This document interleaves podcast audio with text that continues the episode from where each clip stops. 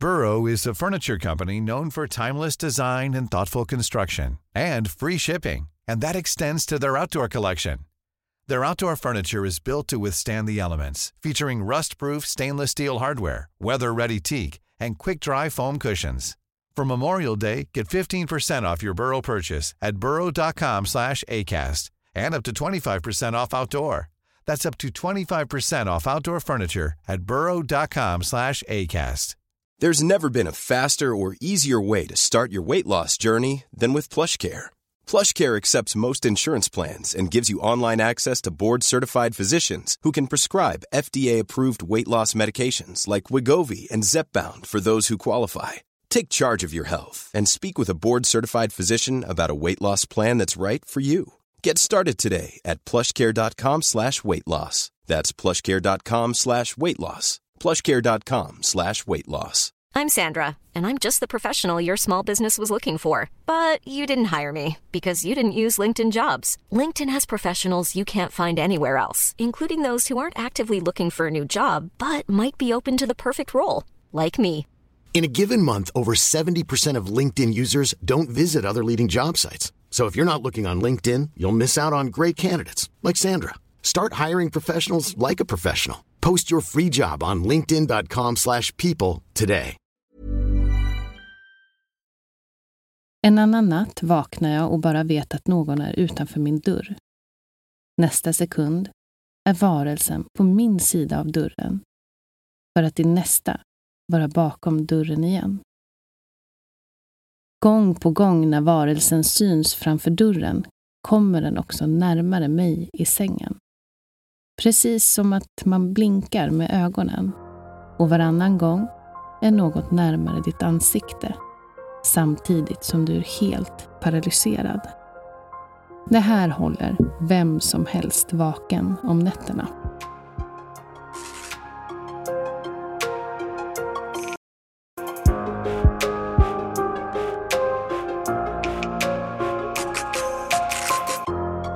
Nu är vi tillbaka med avsnitt 33 av Söndagsmysteriet. Hej och välkomna allihopa!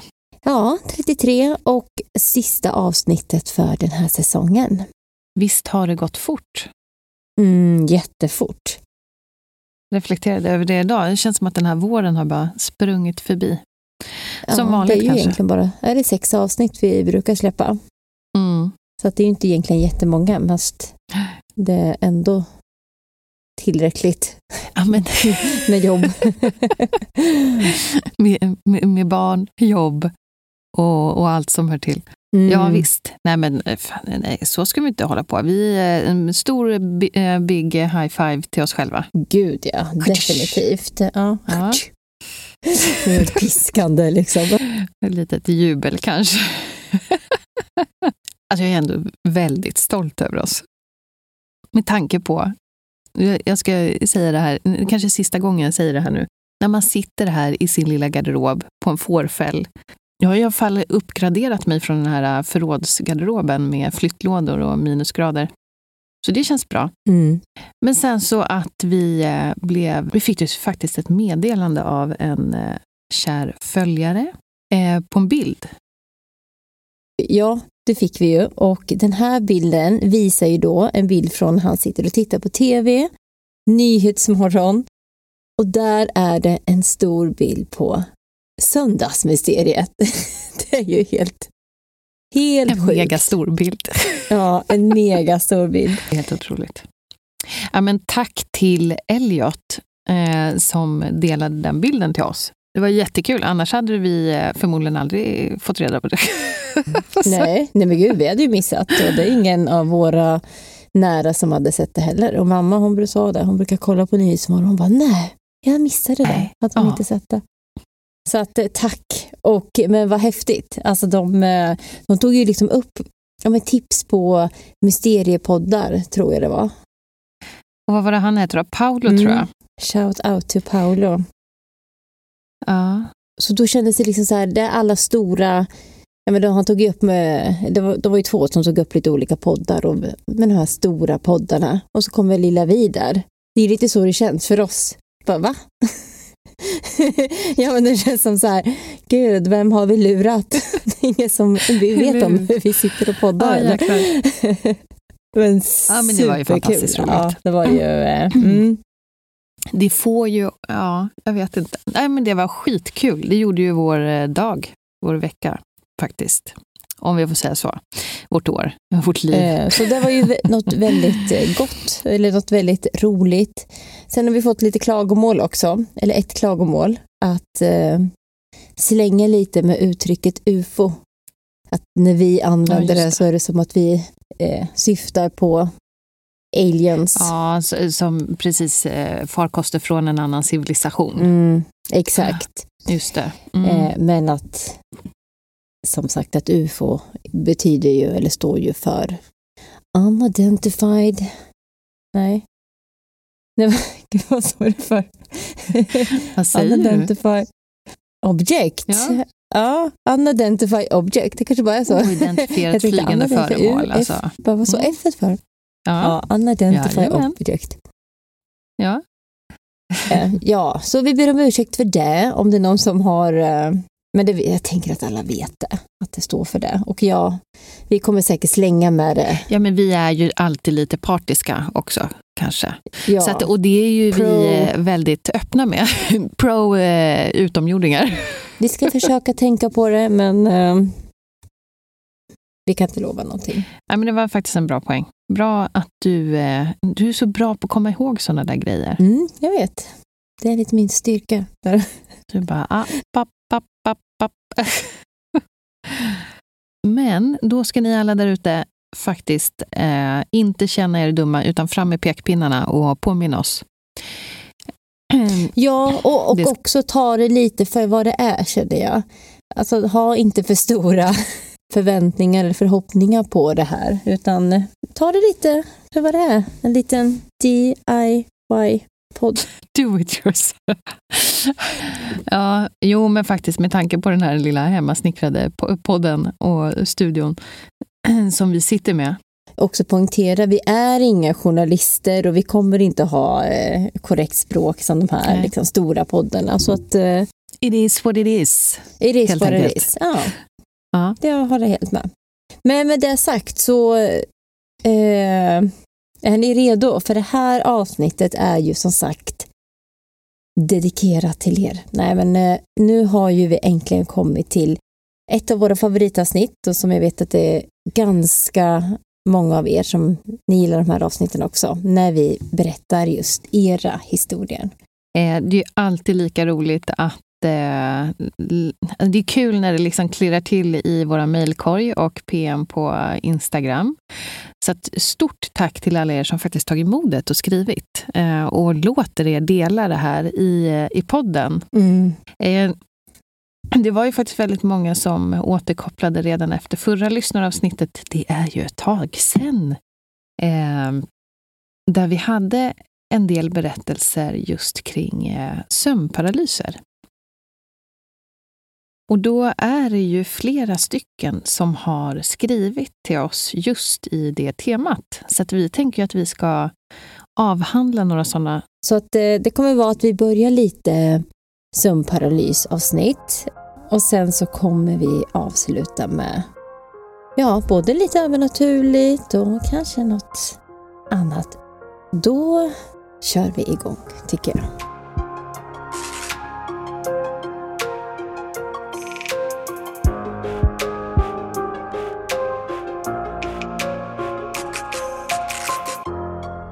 Hej! Jag har precis lyssnat klart på ert avsnitt med lyssnarberättelser där ni läste upp en händelse från en person som berättat om sina paralyser. Jag kände att jag bara måste skriva och dela med mig av mina så kallade paralyser jag också. Detta fenomen har verkligen förbryllat mig och jag levde med detta i flera år i tron om att jag faktiskt höll på att bli galen. Innan jag fick vetskapen om att det finns en förklaring och andra drabbas också av detta.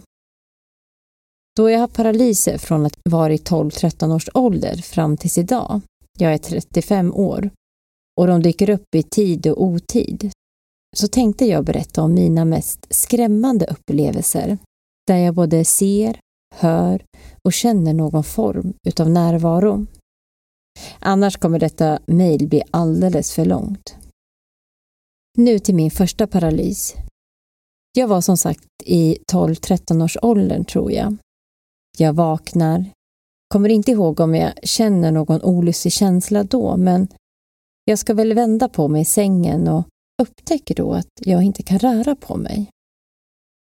Jag får då panik. Jag är helt förlamad och jag kan inte ens vrida på huvudet. Jag försöker ropa på mamma men det går inte. Jag minns inte hur länge jag låg så här innan det kändes som att gravitationen försvann och jag började lyfta. Liksom svävade en liten bit ovanför sängen.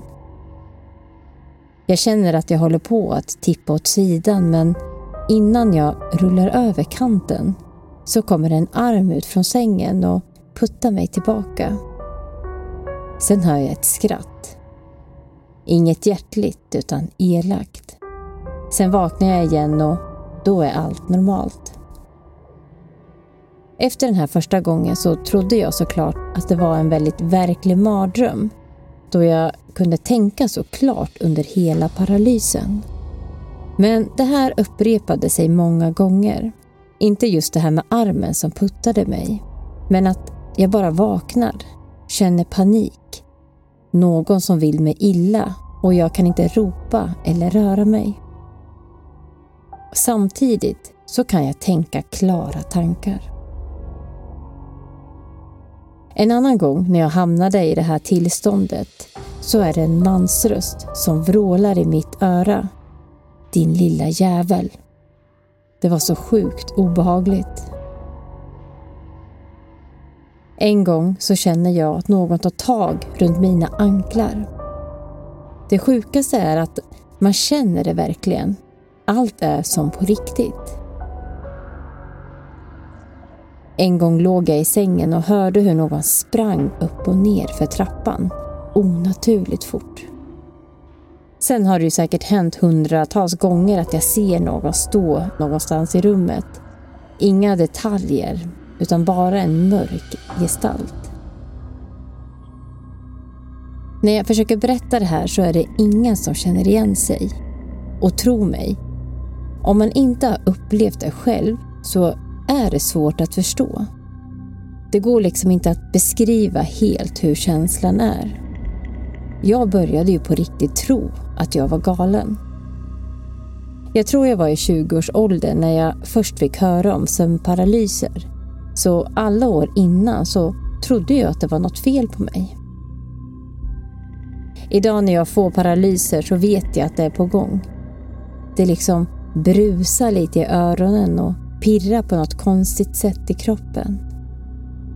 Jag har även lärt mig hur jag snabbast sätt ska komma ur det. Att försöka undvika att somna på rygg. För alla gånger jag får paralyser ligger jag på rygg. Och ständigt tänka att vad jag än hör, ser, känner inte är på riktigt. Och sen, så lugnt som möjligt, bara låta det gå över. Ett litet tips om ni någon gång hamnar i det.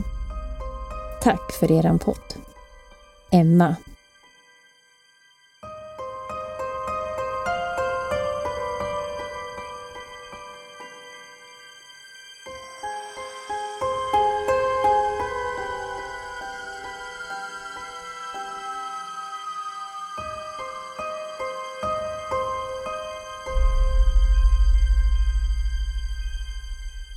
Nästa historia har vi fått ifrån Anton och han skriver så här.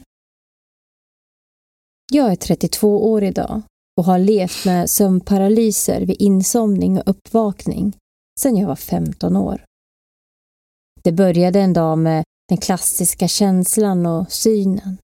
Maran, Hattmannen och även en väldigt lång och smal man.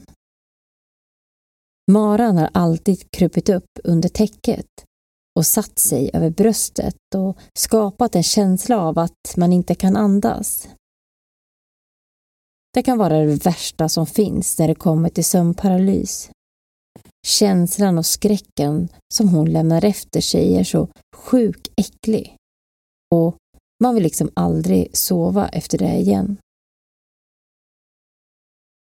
Den långa mannen och hattmannen är mer skrämmande. Den kan stå framför sängen och röra sig upp mot ansiktet, längs med sidan av sängen. Och ligger man åt fel håll så känner man deras närvaro och det har även hänt att de lutar sig över och kollar en i ögonen. Jag har upplevt det mesta med sömnparalys och nu kan jag tycka att sväva upp ur sängen och vibrationerna man känner faktiskt är ganska roliga för att se det här på den positiva sidan.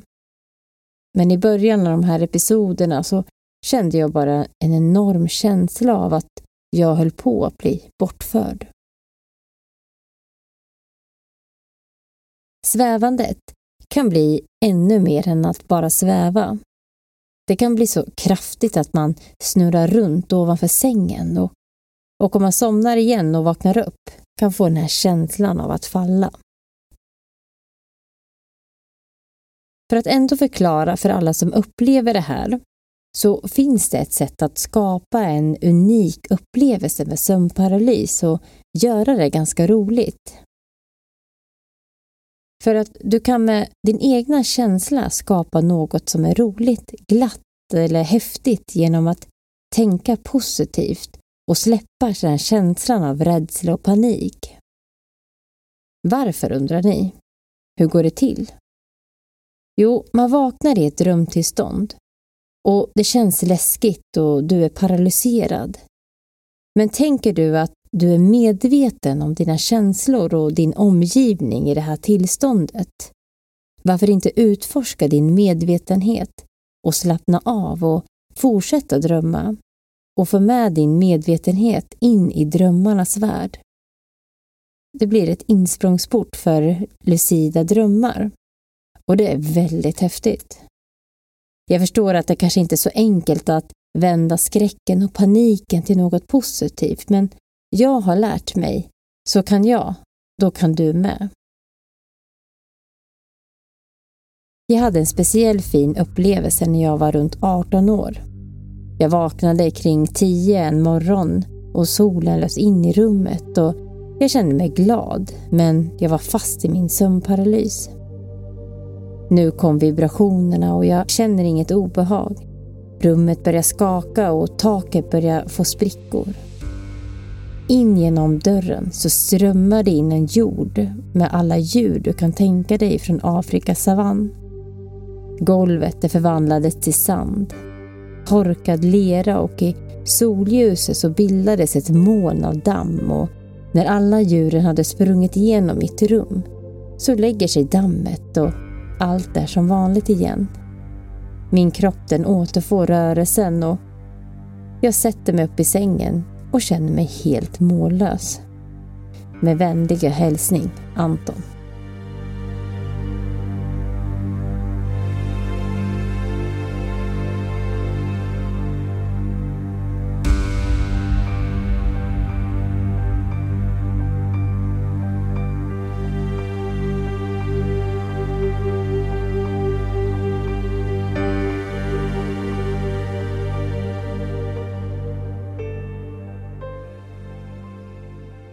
Äntligen får jag dela med mig av min upplevelse av sömnparalyser som jag har haft, utan att verka som en lögnare. Det som har hänt mig under nätterna låter verkligen helt galet och eftersom ingen riktigt tror mig har jag slutat berätta om det på andra ställen än just anonyma forum.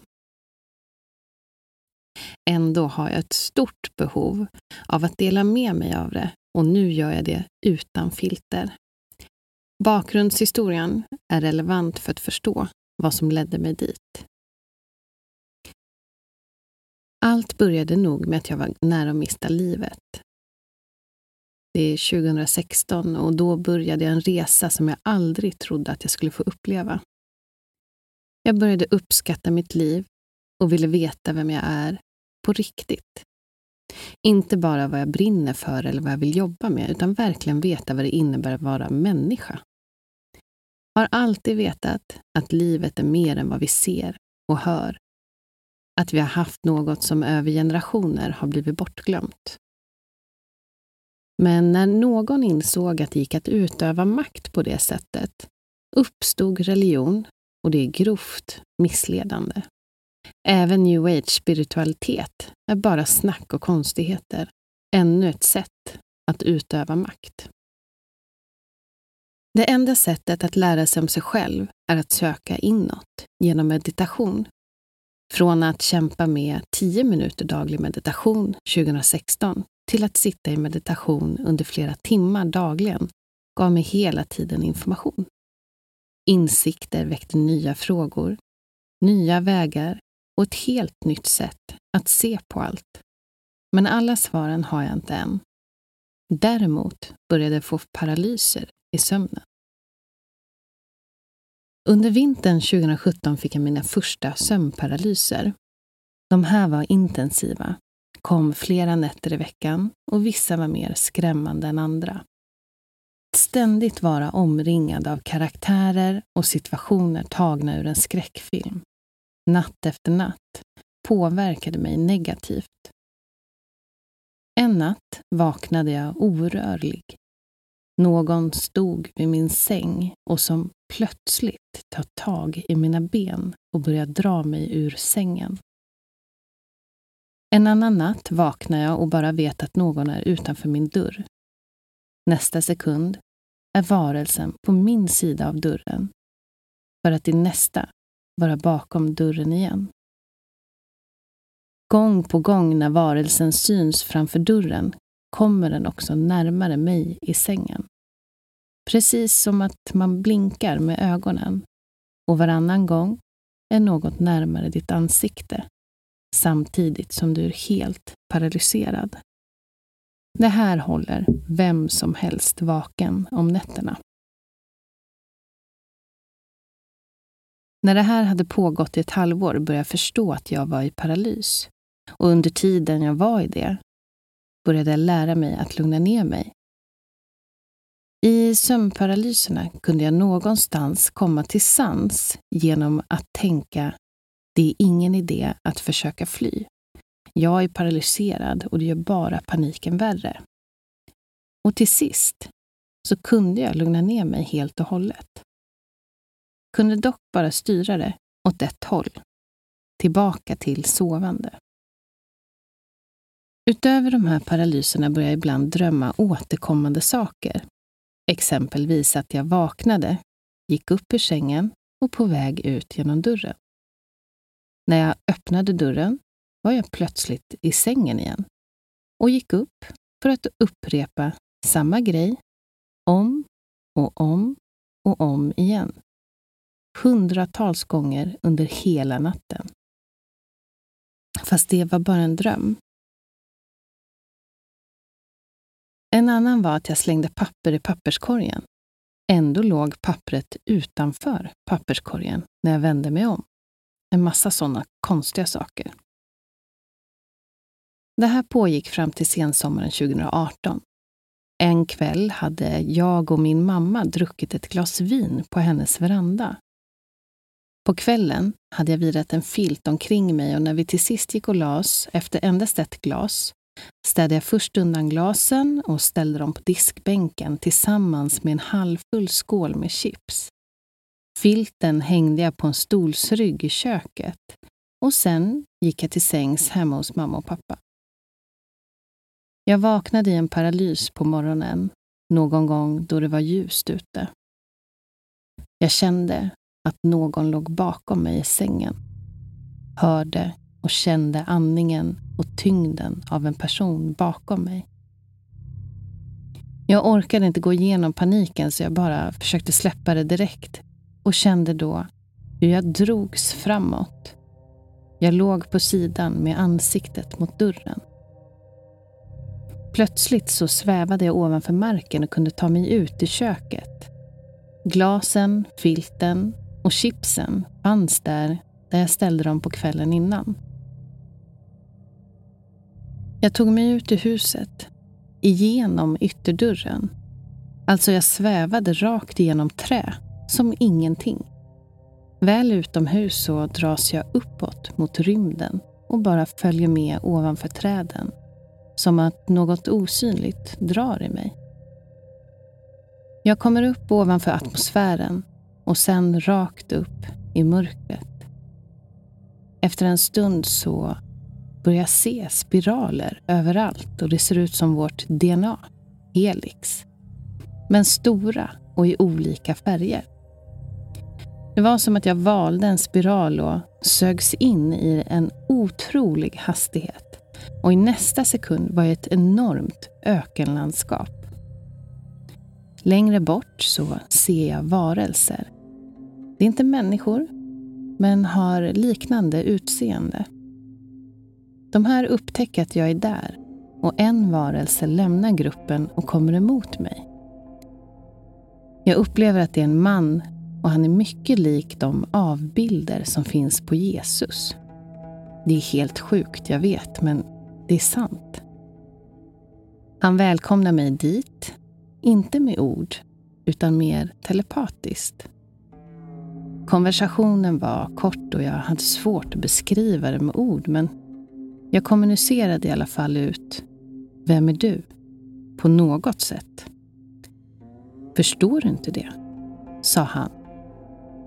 Eftersom att jag själv fattade noll så fortsatte han med Du vet vem jag är. Alla vet vem jag är. Jesus? Frågade jag. Jag kommunicerade och skrattade typ. Det var ett skämt från min sida eftersom han var lik honom och det är något jag skulle kunna säga annars.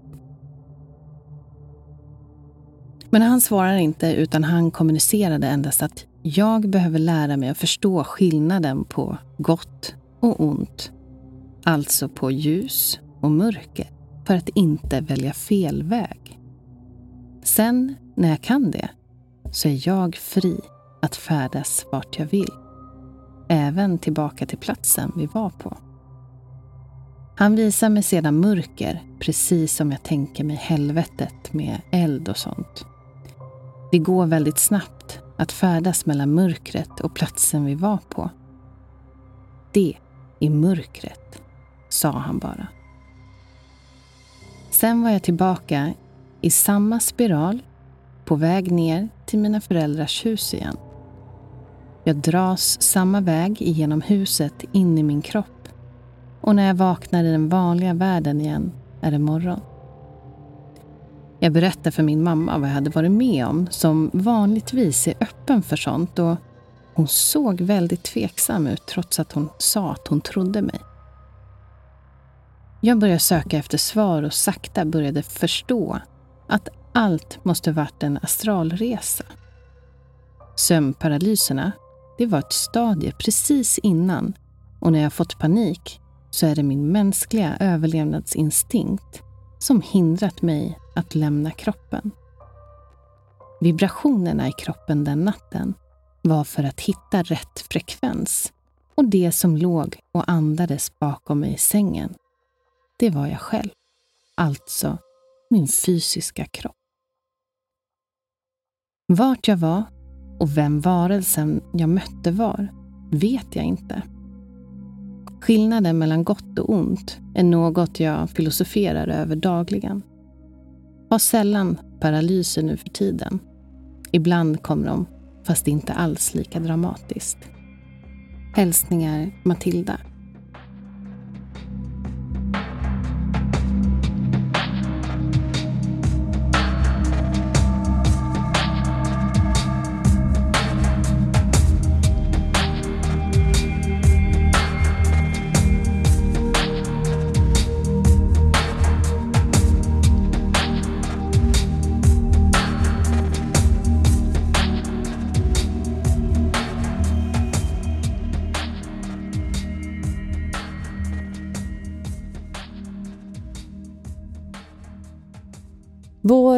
Sista sömnparalyshistoria kommer från vår lyssnare Sanna. Och eh, hon skriver så här. Hej Söndagsmysteriet! Först och främst så vill jag ge er ett filmtips. till de som är intresserade av att höra mer om sömnparalys. Det är dokumentären Nightmare. Där får man ta del av några människors upplevelser av sömnparalys och deras tankar och känslor kring det. Upplevelserna är inte alltid lika varandra, förutom att de alla delar en stark känsla av skräck och som att något ont försöker ta sig in eller påverka dem. Jag vill nu berätta om den värsta sömnparalysen jag har haft och vad jag tror att fenomenet beror på. När jag sitter här idag, över tio år senare, så minns jag inte hur just den här dagen såg ut. Dagen som ledde till kvällen där min värsta sömnparalys inträffade. Men jag bodde tillsammans med mitt ex. Vi hade varit ihop i fyra år då, trots den emotionella och psykiska misshandeln jag utsattes för. Då visste jag ingenting om sådana begrepp, men jag sa ibland till honom att jag upplevde mig mobbad av honom. Vi bråkade mycket och han var som oftast ilsken, klandrande och kontrollerande. Fast även när han var på gott humör så kunde han eh, tycka om att trycka ner mig genom att exempelvis håna mitt leende. Vid den här tidpunkten så trodde jag på riktigt att jag skulle dö snart. Hans behandling trasade sönder mig på insidan och det kändes som att en stroke väntade runt nästa hörn. Anledningen till att jag berättar en del av livssituationen jag befann mig i är för att jag tror att det är orsaken till sömnparalyserna. Ni nämnde att sömnparalyser kan höra till mental ohälsa såsom depression, PTSD, ångest och liknande. Men människor hamnar inte i de här tillstånden utan att först ha blivit illa gjorda, illa behandlade eller misshandlade. Så min hypotes är att det är inte diagnoserna i sig som medför sömnparalyserna. Utan sömnparalysen är som diagnosen ett direkt resultat av att man blivit misshandlad. Om misshandeln eller mobbningen pågår under en längre tid så bryts både kropp och själ ner successivt och därmed försvagas vårt naturliga försvar. När vårt försvar är som svagast då kan entiteter eller energier som existerar i andra dimensioner komma åt oss. Därför tror jag att sömnparalyser är en attack från dessa osynliga och illvilliga varelser. Exakt vad de vill åstadkomma med sina attacker, det vill jag inte ens bli varse om. Så blev dagen äntligen till kväll och vi la oss i, i min 1,20-säng. Jag fick ligga närmast dörren, vilket var ovanligt. Jag minns inte varför, men han hade sannolikt ett, en fix idé om någon sorts orättvisa i sängplatsfördelningen. Dörröppningen låg på samma vägg som sängens huvudända. Och om man tittade ut genom dörren i liggande ställning från sängen så kunde man se lite av hallen och vardagsrummet. Sedan en tid tillbaka så hade jag varit plågad av vad jag idag anser är mindre sömnparalyser. Den sorten när man blickar ut i ett mörkt rum och känner en osynlig närvaro. Kanske ett föremål som lyfter från marken eller en stark rädsla som ilar i kroppen. Det här är givetvis tillräckligt med obehag för att man ska kunna ha svårt att somna om. Kanske till och med tvinga sig själv att vara vaken en stund för att slippa ramla in i samma tillstånd igen. Men jag hade något att jämföra med nu och den här kvällen skulle bli värre än något jag tidigare känt.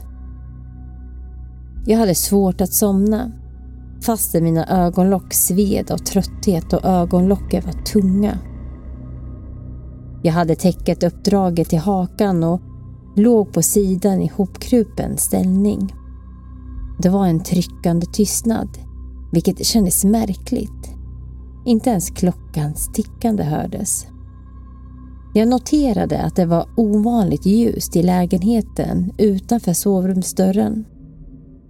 Jag övervägde om jag skulle gå ut och släcka ljuset men jag var så trött. Jag var så trött att jag inte ens orkade fråga min pojkvän om han kunde tänka sig att släcka. Jag gjorde ett försök ändå. Andades in och skulle ta ton. Men min tunga var som bly. Det kändes som att jag var drogad. Medveten.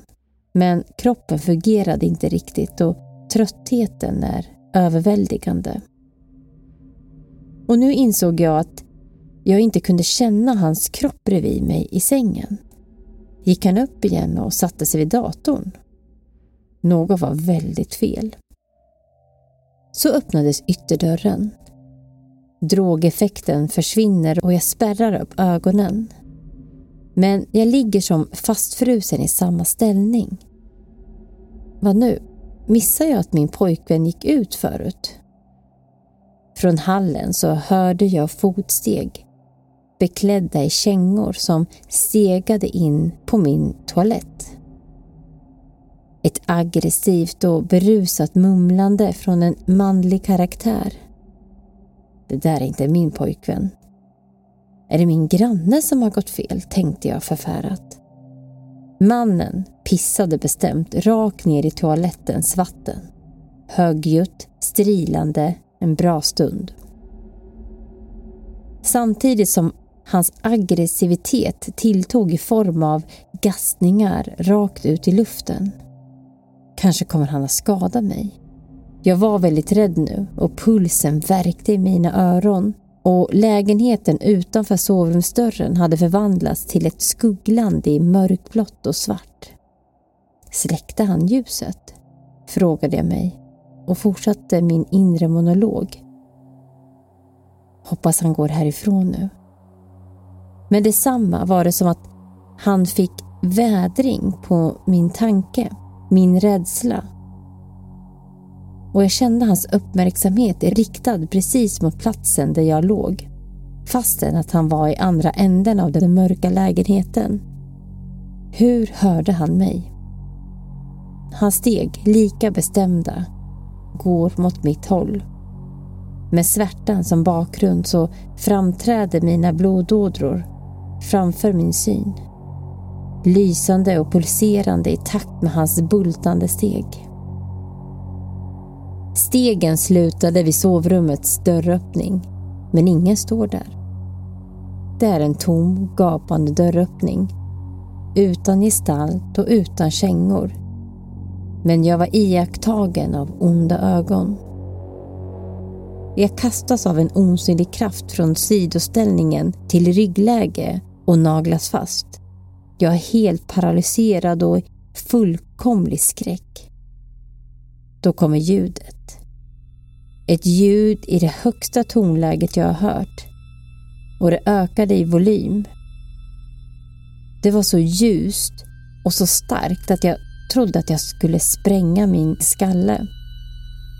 Ljudet skar rakt in i mitt vänstra öra och penetrerade min hjärna och frammanade hundratals bilder och, och flimrade framför ögonen på mig som en upphakad trasig projektor på en bioduk. Eller ett långt olycksbådande intro till en populär tv-serie.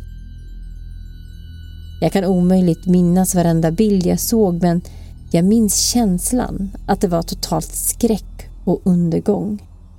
Bomber, svält, mörker, bränder, fasansfulla varelser och förvridna ansikten.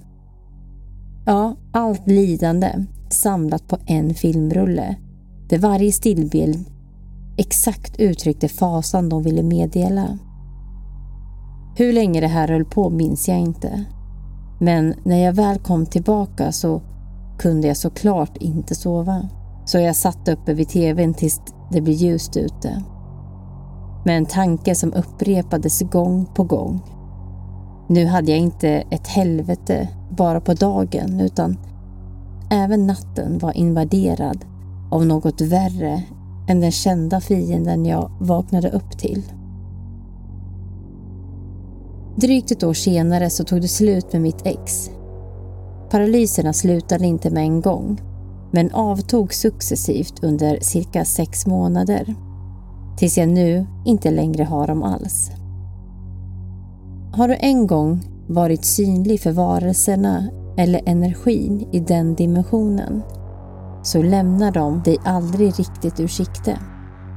En kväll bara för någon månad sedan när jag för ovanlighetens skull släckte sänglampan och höll på att somna in så kom där ett rossligt skratt följt av frasen Nu kan jag se dig. Jag släcker inte sänglampan mer.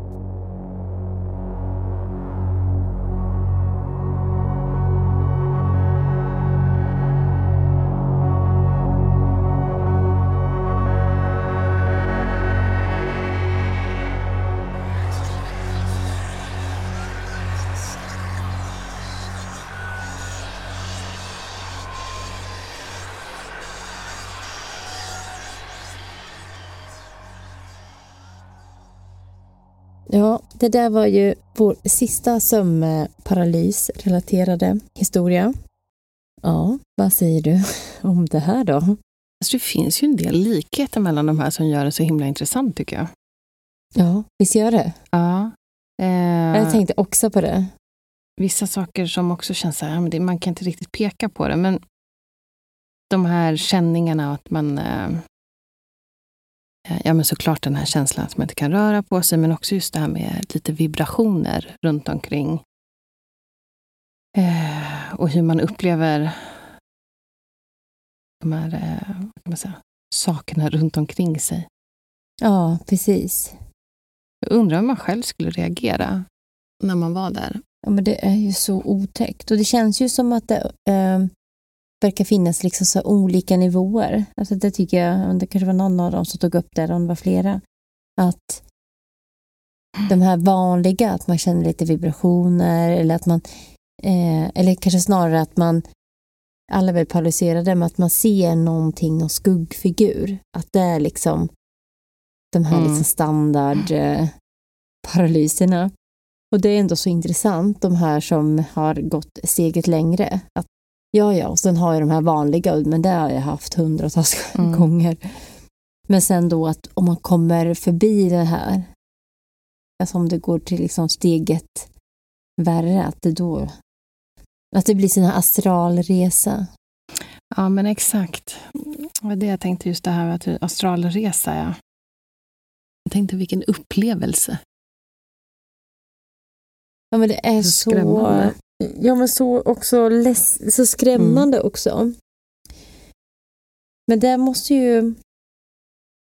För jag gillade hon sista när hon eh, tog upp det. Alltså jag tyckte det var så, så himla fint eh, eh, skrivet på något sätt att ja men det här att man har tagit upp att ja men det kan vara att man är depression och bla bla bla. Att det, eh, PTSD, att det, sånt kan leda då till eh, eh, till det här. Men att som hon verkligen sa att ja, men man hamnar ju inte där av ingen anledning utan det är ju för att man har brutits ner av någonting. Eh, det är därför man hamnar där. Mm. Men att, att det kanske kan vara så då att är man så försvagad, ens alltså vanliga skydd som man har på något sätt, att det är Precis. då som... Eh, ja. Man kan nås av andra dimensioner på något sätt. Energier och så. Ja. Mm. Och då tänkte jag lite så här att om det liknade lite hon då som hade varit med om det här nära döden upplevelse. Ja, att då väl kanske antingen att det är det, att hon har eh, då kommit så nära någonting, eller jag vet inte. Jo, men jag tänker det också, att det man har lite samma, vad ska man säga, state of mind. Ja, att ens eller hur? själ och, och energier äh, blir på ett visst sätt. det kan ju absolut ha, ha en betydelse i det hela. Ja, och sen att hon också så här efteråt verkligen försökte söka efter någonting, liksom meningen med livet lite, eller ja, vad, vad, vad människa är och att hon går in i meditationen och då kanske man också blir alltså öppen, sårbar på något sätt och kanske blir mer mottaglig. För det var ju efter det hon började få sina, de här riktiga då, som paralyserna och sen det här, sen helt plötsligt är det någon som ser till att hon att hon har kommit till något, som du säger, state of mind, att hon verkligen gör en astral resa där. Mm. Ja, men det är så sjukt. Alltså jag, jag får typ lite panik av att tänka på det här också. Jag vet att jag har läst om det här tidigare. Ja, och att de ändå, det påminner också om varandra. Att folk känner verkligen att nej men man åker ju upp i rymden och ja, får träffa på andra varelser och mm.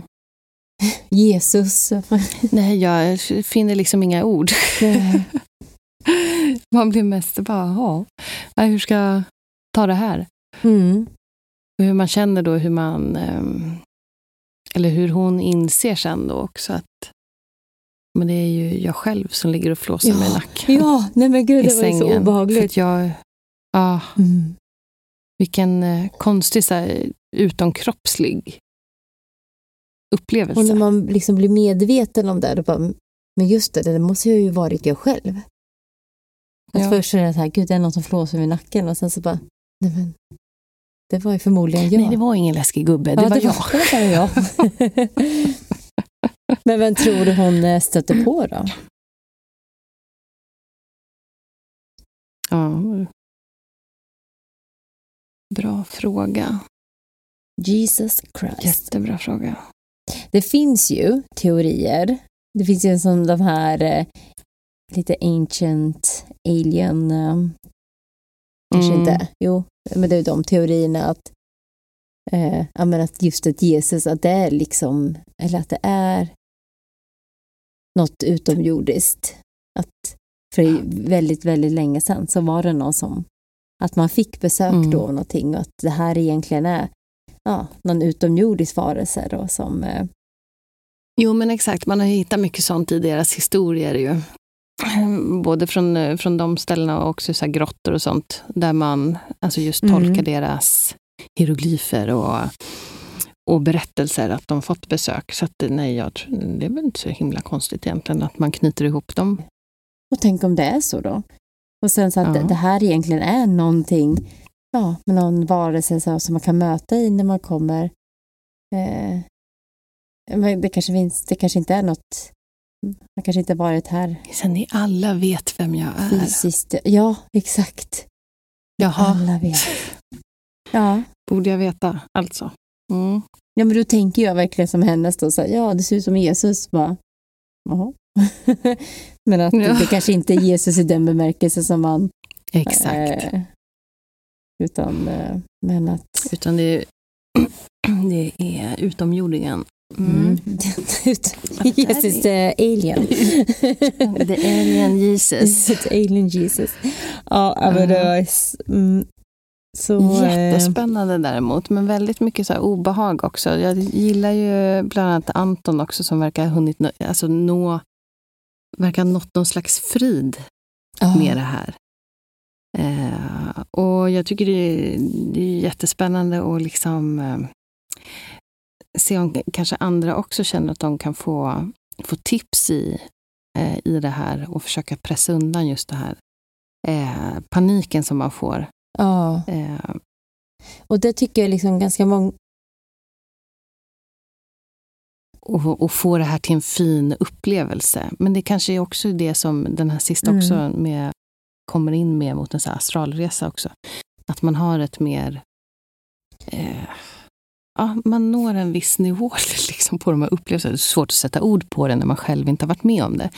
Så att jag är ledsen om jag offendar någon här, men att man landar i det och sen så kommer man då vidare. Ja, men det, jag tänker att det de kan ju vara... kanske- Och jag tänker det som, det var väl någon som skrev det också så här att ja, men den här rädslan man har, det är kanske också ett sätt för kroppen att alltså, den här rädslan gör att också att man inte vågar släppa taget utan att man eh, då blir kvar. Men vågar man kanske släppa, slappna av i det Mm. här så det är då man kan kanske ta Mm. kontroll över vart man nu hamnar på något sätt och kan styra det lite mer, mer vad man vill. Men gör man inte det, då blir man, då kanske är de här varelserna från andra dimensioner som verkligen försöker eh, ja, skrämma en. Alltså, De kanske inte försöker skrämma. Nej, men om det är någon som Ibland. skriker din lilla jävel i örat så är det... Alltså, men då, men då, ja, då är det ju en annan femma. Men- vissa sådana här som man bara ser, jag tänker på just de här som man kanske bara ser skepnader av ja, ibland. ja, nej men precis, de kanske bara är Det kanske där. bara är någon som försöker ta kontakt och vill få upp en kanal. Mm. Liksom. Ja, absolut. Men sen tror jag absolut att det finns något jävligt som också vill jävlas. Men det är en, en separat Ja, grej. och det var ändå, för, alltså, jag tänker hon första då, ehm, Emma som skrev att hon, eh, ja, Mm. hört det, de här elaka skratten och sen just det där som sa den här, som verkligen sa, din, eh, din lilla jävel. Ja, då är det nog svårt att inte bara bli rädd. Att man känner, menar att alla också känner att det är någonting ont. Att man ändå får den ja, känslan. Precis, liksom, men, också, men var vill det, det, det vill, det vill man inte riktigt veta. Och det, vad är det för någonting då? Ja. kan det vara, ja, precis vad är det? Och jag tänker på hon som eh, gjorde den här astralresan då, så valde typ en eh, sån här spiral. Eh, där de sa, ja men du måste hitta, skilja på ljuset och mörkret. Ja, men kan det vara att det så, man känner liksom delen av den mörka sidan eh, som kan dra igen. ja. Och har man otur så hamnar man där typ. Eller alltså något sånt där. Att det är som, mm, jag vet Jo, men inte, det att måste det kan ju vara vara- något på vägen. Ja, men det måste ju vara Som det. kanske försöker Gud. suga tag igen. men Alltså jag vi har tänk- kommit på det. Hur så Ja. det är. Det är så det är. Ingen av oss har haft en sån paralys. Men nu Nej. ska ni höra hur ni gör. Nej, men det, det låter ju ändå så här att ja, kan det vara så att man eh, när man kommer in i den här sömnparalys att man kommer ju in i någon slags frekvens för alla känner ju typ den här vibrationen eller väldigt många och där finns det massor olika varelser från olika dimensioner och, och det är där man måste lära sig att skilja på Mm. mörkt och eh, ljust. Och klarar man liksom att liksom släppa det här mörka och liksom ta kontrollen på något sätt och tänka positivt, det är då man kan färdas vart man vill till de Ja. ljusa, där de är trevliga. Men gör man inte det, De då får man vara... Bjuder på fika. Ja, ja, men det lät ju för sig. Ja, nej usch, och där får vi ju, jag har ju alltid så här gillat tanken, jag har inte tänkt så här, gud man kanske skulle börja med så här meditation för att det är bra för eh, För vad då? för en. Öppna upp. Ja, men Nej, liksom bara... Alltså meditation, absolut Nej, men- för, för att hitta frid. Men fan inte för att börja liksom leka med sådana här grejer. Åh. nej, men det är ju Jag tycker ni är där så liksom, starka, har ni som har varit tänkt. med om det här. Ja, Ja. jag vet.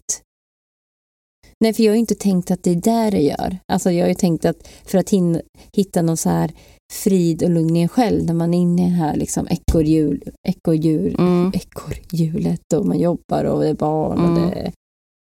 Ah, så bara, gud, man kanske, det är kanske där man behöver och bara så här Ja, lite lugn musik. Man vet ju själv när man har ja, varit på någon träning. Kommer du ihåg på gravidyoga? Mm. Det var ju så härligt den här musiken. Ja, det vet var underbart. där. Ja. Men eh, som hon då, efter det här så började hon få paralyser och Mm. så att, då kände jag så här, nej men gud, det vågar jag inte riskera. Avbryt. Nej. Får se om man får väldigt, väldigt spännande. Ja.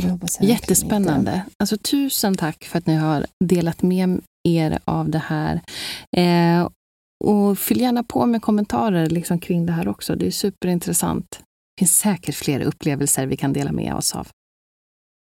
Ja, och jag hoppas eh, nu, för jag tänker det är säkert flera som har varit med om det här.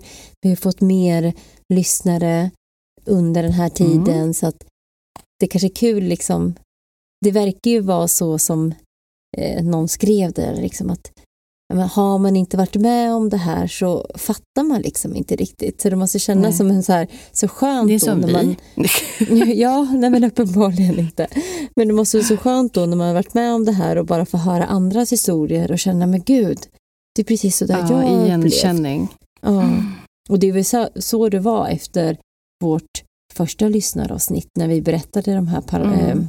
eh, som paralys eh, historierna att vi fick ju jättemånga Ja, mejl då att verkligen. alla bara ah, gud, Mm. så här har jag också upplevt. Så att eh, ja, hoppas att eh, ni tyckte det var spännande. Det hoppas vi. Eh, men vi har ju faktiskt också vi har två stycken lyssnarberättelser kvar som vi tänkte köra och det är en liten annan touch på det. Eh, så att eh, vi går väl vidare helt enkelt.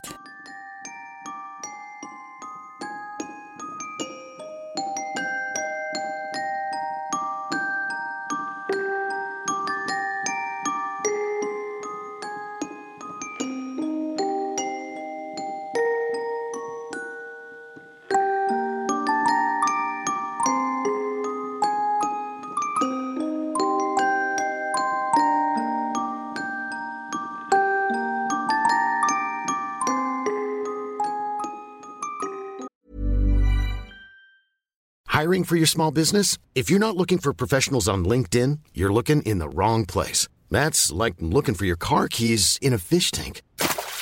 LinkedIn helps you hire professionals you can't find anywhere else, even those who aren't actively searching for a new job but might be open to the perfect role. In a given month, over 70% of LinkedIn users don't even visit other leading job sites. So start looking in the right place. With LinkedIn, you can hire professionals like a professional. Post your free job on linkedin.com/people slash people today. If you thought the only way to get a more defined jawline with natural looking results was through surgery, think again. Juvederm Volux XC is a non surgical injectable gel filler that improves moderate to severe loss of jawline definition and can help you achieve natural looking results with little downtime. Even better, this improved definition lasts up to one year with optimal treatment. No maintenance required. Improve jawline definition for a smooth, sculpted look with Juvederm Volux XC. For important safety information and to find a licensed specialist, visit juvederm.com. That's J U V E D E R M.com. Not for people with severe allergic reactions, allergies to lidocaine, or the proteins used in Juvederm. Common side effects include injection site redness, swelling, pain, tenderness, firmness, lumps, bumps, bruising, discoloration, or itching. There's a risk of unintentional injection into a blood vessel, which can cause vision abnormalities, blindness, stroke, temporary scabs, or scarring. Talk to a licensed specialist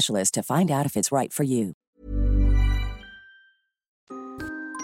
Hej tjejer!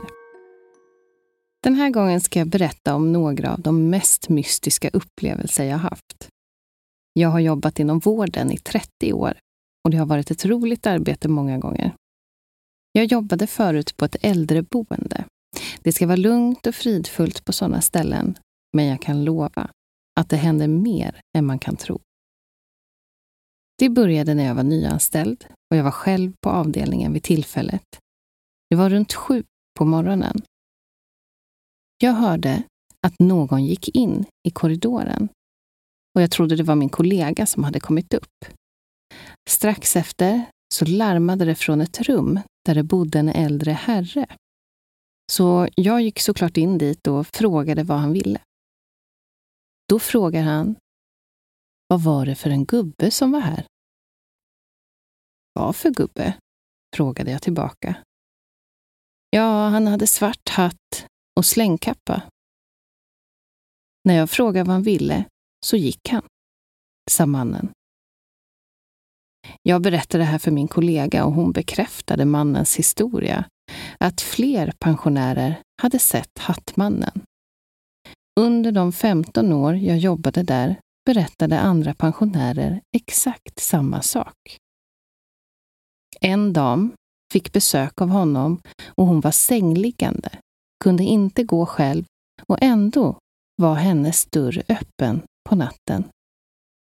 Jag frågade vem som hade öppnat hennes dörr och då svarade hon att det var han med hatten som var på besök. Han brukade stå och titta ut genom fönstret och sen gå in på toaletten och spola i toan.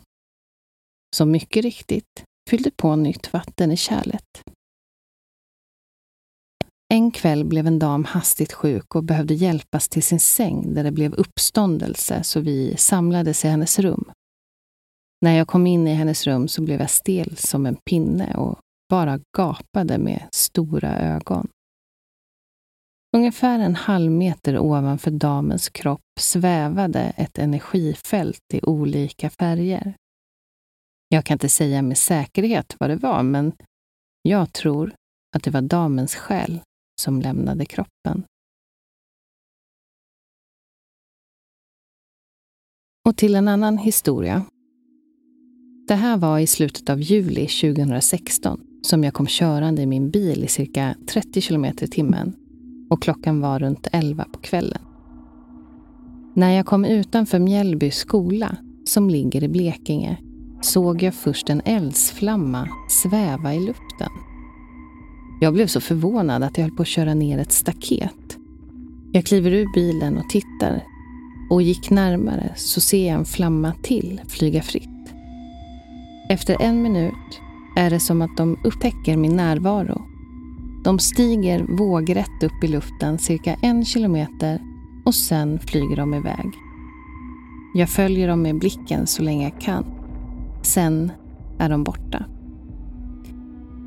Vad det var för något har jag ingen aning om. För det går över mitt vetande och långt över min vildaste fantasi. Kan kanske ni förklara vad det var? Jag kan det inte. Med vänlig hälsning, Magnus Åkesson.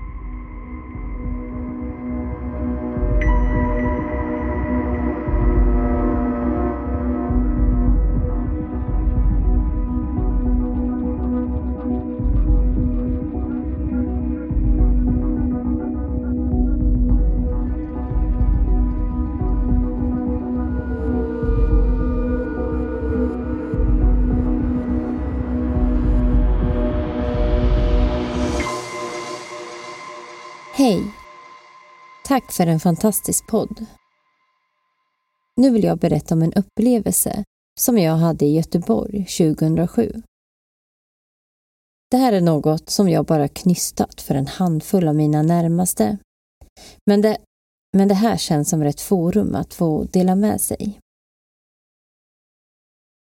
Det var augusti i centrala Göteborg. Jag var på väg till en kräftskiva hos några vänner och jag gick Eklandsgatan upp. Det här är en central gata men något vid sidan av själva centrum.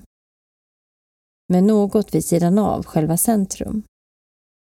Det var i stort sett folktomt vid cirka sextiden på lördagskvällen. Jag kan ha blandat ihop det lite så jag är inte helt säker på om det här var 2007 eller 2008 eller om det var klockan 18 eller klockan 20. I alla fall så var det ljust som på dagen. Nu vet jag inte riktigt hur jag ska lägga upp det för att jag ska få det intressant, men det som hände var att över husen, på högra sidan, såg jag ett UFO. Det var en diskformad, ljus metallisk sak som till en början hovrade helt stilla och ljudlöst över husen. Jag uppskattade att den var cirka fem meter i diameter. Och om jag ska försöka beskriva det med ord så var det som att, att den hade någon slags vingar under som var formade som en fyrbladig blomma i två lager som låg omlott. Den var en bit upp men jag kunde se det klart och tydligt. Jag stod och tittade på det en liten stund. Kände mig inte rädd, men det kändes sjukt overkligt. Det gick en man på andra sidan gatan som inte kunde se den eftersom att den skymdes av husen. Och jag ville ropa på honom för att få dela det med någon, men kunde liksom inte. Jag vet inte om det var blygsel eller om, om något stoppade mig. Efter en liten stund så blinkade den till och blombladen började sakta rotera och den började glida, fortfarande ljudlöst, västerut. När jag äntligen stötte på en tjej som kom ut från eh, Kalanderska parken så var den liten som en knappnål, bara någon minut senare. Jag kände mig jättedum som frågade henne om hon hade sett ufot för jag ville verkligen inte vara själv om den här upplevelsen. Men hon bara tittade på mig som att det var jag som var ufot. Jag har letat i omgångar på nätet om det är någon annan som har skrivit något om det här. Men jag har inte sett något. Men jag har ju heller inte berättat om det tills nu. Så kanske så är det fler som såg något den kvällen. Det här är helt sant. Och det vore fantastiskt om ni ville berätta det i er fina podd. Så att om någon annan som också såg det kan få bekräftelse på att det hände. Med vänliga hälsningar, Kristina.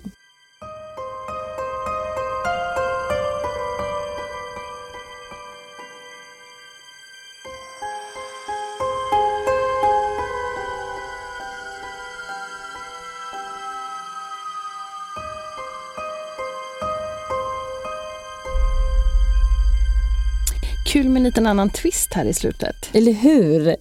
Jag älskar ju sånt här som händer liksom på, på äldreboenden. Eller älskar, men jag tycker det är så intressant för där måste det verkligen hända så mycket. Tänk dig vad... Det är ju sorgligt på ett sätt, men ändå kanske också fint. Där man kanske kan uppleva... Alltså lite fint... Förstår du hur jag menar? Ja, ja men absolut. Liksom dela... Man, och också att kanske få den bekräftelsen att ja, men det, är någon, det hände någonting efter. Att eh, han då fick se Mm. den här, liksom, ett, det här energifältet som eh, svävade Precis, som iväg. ja, ovanför henne i olika färger. Mm. Eh, men den här hattmannen då, att det var flera stycken som hade sett det. Att okej, om det är en, eh, jag hade i och för sig trott på om det bara hade varit en också. Ja, bara, alltså garanterat. Va? Vad sa du? men eh, Ja. det blir ännu värre då. Man Mm. bara, jaha, men vad då? Så att, ja, just det, för det var den här kollegan då som hade, sa att eh, Flera. det var flera som hade berättat om det. Exakt, ja. Och vem är Mm. det här då? Kunde bekräfta det. Är det liksom som döden som... Nej men usch, nej men ska jag säga. som besöker dem. Eh, eller är det... Ja, det- det är en bra fråga. Eller är det kanske någon Men som har frågan bott är på om vi hemmet? kommer tillbaka till det där igen också, du vet så här att man är, eh, vad ska man säga, man är äldre, gammal, man kanske också har ett svagare skydd, förstår du, kring det här med energier och allt vad det nu är. Kanske det. lättare Mm. att bli nådd. Jag vet inte. Ja, men jag tänker, för där har man ju ändå hört väldigt många som när de ligger lite på dödsbädden, nu kanske inte just de här gö- gör det, eh, kan väl? Nej. men att eh, jag tänker som du säger, eh, att det kan vara skyddet kanske är lite svagare där. Men och just sådana som verkligen är eh, på väg att eh, gå bort, att många kan ju se liksom nära och kära eller ja, andra personer som besöker dem. Det kanske är någonting Mm. då. Eller så är det någon eh, det hade varit intressant att veta om det hade varit någon eh, anställd som också hade sett den här skuggan. Jag tänker om det kan vara någon Mm. tidigare patient som kanske har bott där. Som går Som- igen, ja. Ja. Så kan det också vara. Absolut. Känns som att det ja, finns nog mycket att nysta i på sådana ställen i alla fall. Verkligen. Men sen var han ju med om en helt annan sak sen eh, Ja, verkligen. När han eh, körde bil Ja. då där vid, Hur de här flammorna är som ja, eh, i Blekinge. sken iväg. Mm.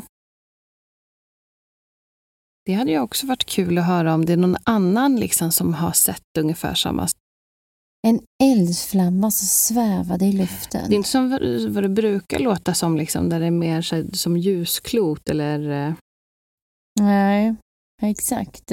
utan flamma. Eldsflamma. Lite spännande. Jag tänker att den liksom stiger upp i luften. Och intressant, eh, eller det här att jag menar, de upptäcker min närvaro, att det ändå är någon slags, slags intelligens kanske bakom det. Nu hävdar jag inte att det är något utomjordiskt, men... Ett ufo.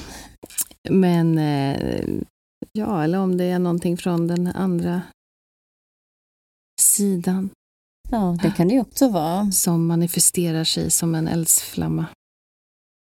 Frågan är ju ungefär lite så här, vart börjar den? För att, på vilken höjd börjar det? Det kan vi fråga Magnus. Mm, eller hur? Verkligen. Eh, så att, Magnus, du får gärna återkoppla med vilken höjd det började på där du såg de här eldsflammorna. För sen så stiger de i luften ungefär en kilometer och flyger iväg. Men det är intressant att veta om det var i, liksom, var i brösthöjd eller var det 100 meter upp? Ja, precis. Ja. ja, vi får se. Nu kommer jag att tänka på en sak. Jag såg också en eldsflamma en gång. Inte så här. Nej, men, men då, det var ju något annat. Men det var så konstigt ändå. För att jag stod, eh, vi var hemma, alltså vi, jag tittade ut och helt plötsligt så kommer det typ som någon så här eldgrej. Mm. Alltså som uppifrån och sen ner. Eh, ja men ungefär som man kanske, ja jag vet inte. Man smäller en raket och så åker något ner. Eller om det var något så här, Oj. vad heter det så här? Ja man skjuter upp någonting och så åker det ner. Men det kom liksom bara, det var så, eh, var kom den här ifrån? Mhm. Och så sa jag till min mamma, kolla, kolla, kolla vad är det här för någonting? Och så hann inte han och han bara, "Åh, du håller på ufon." Typiskt dem. Ja, jag bara, nej men jag, bara, jag sa inte att det var ufon, jag sa bara att det var någonting som, att det var något eh, eldgrej som kom Gillar att han förutsatte det ändå. Att du, Ja, men du då såg ett ufo. tycker han att jag var så tramsig liksom, att jag håller på med det här. Ja, kul. Ja, men det kopplar ju också an mot Kristinas berättelse om det som hände i Göteborg. Det var ju väldigt spännande. Det var ju Mm. ändå ganska stort. Ja, för det var ju där jag, in, när jag läste den här första gången, då eh, missade jag lite vad storleken som hon sa. Tänkte jag, ja men det här måste väl Mm. kanske varit en drönare då hon såg. Jag tänkte att man ändå såg någon slags vingar under. Men sen Mm. bara fem meter i diameter. 2007. Ja, det är lite Ja, skillnad. det, var ju, det är ju lite skillnad ja. Och sen också att det var helt ljudlöst. Jag tänker något som är så stort. Om det nu skulle vara någon slags... Eh, Superdrönare. Ja, är superdrönare. det klart att de låter. ja. Men liksom också i centrala Göteborg att man ser det här. Nej, och att hon, hon träffade ju någon där som hon frågade också. Vad, vad synd att den personen inte bara, ja, såg du också? Ja, jag vet. Det hade ju varit underbart. Eh, så att, åh, jag hade också känt som henne att kan inte någon annan bara bekräfta att det jag såg finns eller fanns där? Ja. Att man inte var själv i det. Nej, men precis.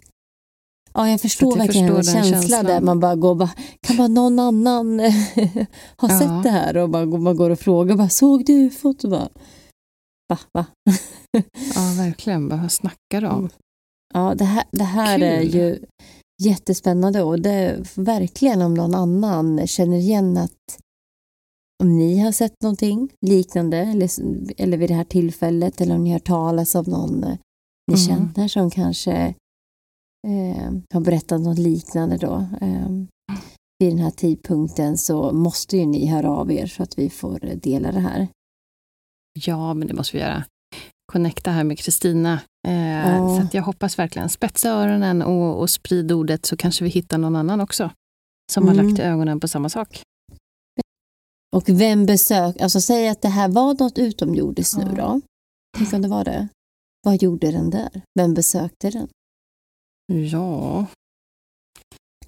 Bra fråga. eh, exakt bra fråga. Eller eh, var det någon sån här superrobot kanske från, vilket år var det? 2007. Det är ändå länge sedan. Eller 2008, hon var inte helt säker. Mm, jag på bara, är året där, men någonstans där. Konstig grej. Nej.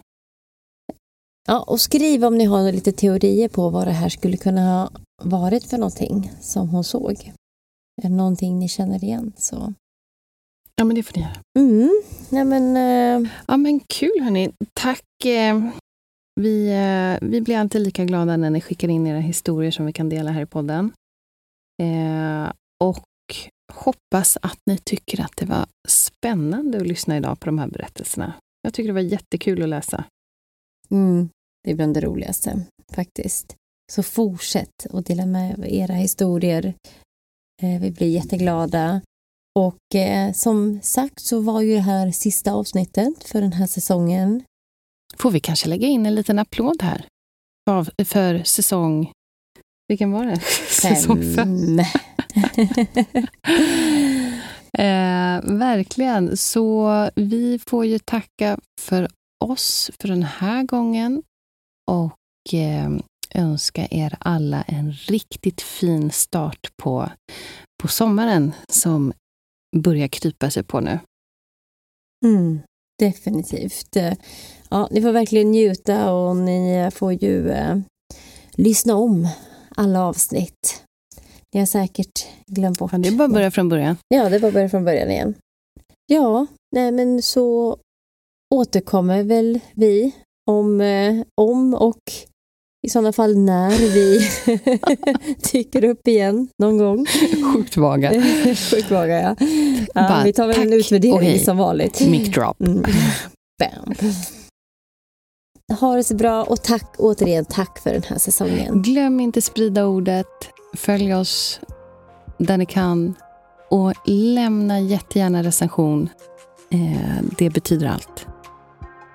Tack hörni. Ha det bra. Hej då!